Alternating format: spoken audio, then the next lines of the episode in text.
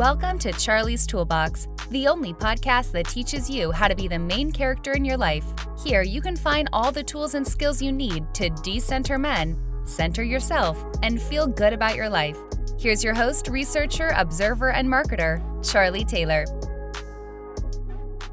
Hi there, and welcome to this week's episode of Charlie's Toolbox, where we discuss what it means to have a healthy relationship with rejection. I thought this would be a great topic to touch on because your relationship with rejection can be the thing that stops you from trying to get the things that you want out of life. So let's get started with this main topic. Guys, we everyone knows that rejection hurts. And according to psychologist Sheila Robinson Kiss, Rejection triggers the same area in the brain as physical and emotional pain. So it not only feels like you physically got punched, but it feels like you emotionally got punched as well. So it makes sense why we would want to avoid it at all costs. And I, rejection is always going to hurt, but there are things you can do to soften that punch, right? And this is, I'm going to give you some tips on how to do that. The first thing is watch out for the stories that you tell yourself. You got to watch out for those stories. Um, and I will give you an example on what I mean about watching out for those stories. Say, for instance, um, you aren't someone you're not attracted to rejects you. You really won't care because you never liked them anyways. Um, you would think they're delusional. How you don't understand how they would like you, how how you how they could think you like them. So it's gonna just roll off your back, right? If they reject you, it's gonna roll off your back because like I don't care and I didn't like you anyway. However, if someone you like rejects you, you're going to immediately go to your insecurities to make sense of the rejection. You're going to feel and believe wholeheartedly that it's something that they saw in you that was horrible, that they didn't want to be around. Um, you're going to find different ways to hate yourself or even go as far as to change yourself because of what they said about you or what you think they thought about you. Now, in both examples, you are experiencing the same exact rejection. Rejection. Like objectively, they are the same exact rejection. Somebody is rejecting you. The only difference is, of course, the person who rejected you, but it's also the story that you told yourself afterwards. So, like the person who you didn't like, you want to kind of train your brain to have really a neutral or no reaction to rejection. It can slide off your back because when it's someone you don't like, it does slide off your back and it does easily. Um, so it is something that you can do.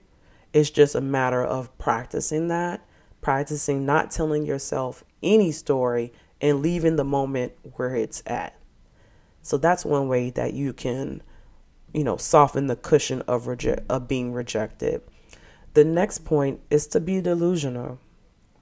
People hate delusion, but you can really use it to your advantage. And what I mean by that is instead of creating a story that blames you, blames your insecurities um, after rejection, you can create a story that uplifts you and make you feel better and make you feel like you know the reason that you were rejected is because they knew that you were too good for them. So i don't think there's no problem in creating those type of stories. You know sometimes my go-to is that oh i'm being rejected because i might um you know remind them of someone who treated them wrong when they were younger. You know i might be exhibiting i might sound like them i might look like them i might smell like them. It may be something about me that reminds them of someone that they once loved and they dislike. Like you can make up any story you want after rejection because one you ultimately do not know why you're being rejected unless somebody articulates it. And two who you could create whatever story you want to you know make you feel better to protect your feelings to care for you I will say that there is a quick disclaimer about this. use this delusional tool wisely.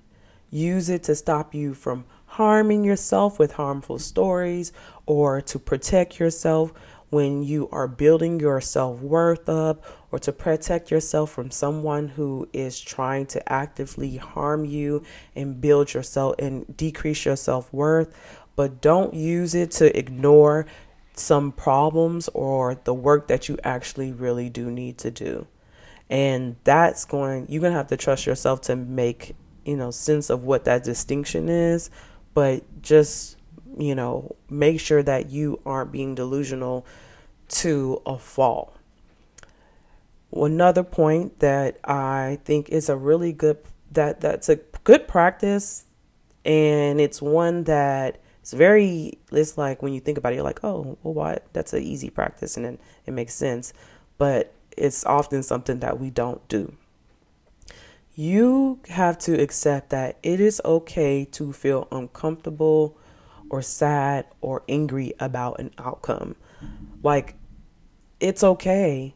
We mourn every day about little things. We mourn when a team loses we mourn when we miss a train or a bus by a couple minutes. We feel that pit in our stomach. And or we mourn when we go to an artist concert and we realize they don't sound like the album. We're going to always mourn when we receive an outcome that we didn't want or an outcome that wasn't as expected. So i don't understand why we act like um, romance or love or these like personal things outside of career, why we wouldn't feel a way about rejection. Like, you're gonna feel a way, and that's okay. That's okay. You had your hopes up, you expected something, you thought that you would get something, you thought a timeline was going to go or work in the way that you wanted to, and it didn't it's okay to feel uncomfortable or sad about that. That's actually a natural and normal reaction. But you don't have to take those emotions and create a story about yourself. And that goes to my final point. You can acknowledge your feelings. I am feeling sad. I'm feeling upset because I was disappointed. But those feelings don't mean anything about you. They are a reaction they don't mean that you're bad or a bad person or you that means you have a self-esteem problem or self-worth problem or whatever prescription that you want to prescribe yourself when you're rejected. You can feel uncomfortable about that and you don't have to make those feelings mean something. So i hope you enjoy these tips. Take them use them Remind yourself of them because rejection is going to inevitably happen in your life. You just have to make sure that the stories that you were telling yourself are ones that are uplifting and not ones that are going to tear you down and stop you from growing or doing things that you really truly want to do. And on that note, you all take care. Bye bye. For show notes, be sure to check out charliestoolbox.com. Follow Charlie on Twitter, Instagram, and Facebook at Charlie's Toolbox. Thanks again for listening to Charlie's Toolbox.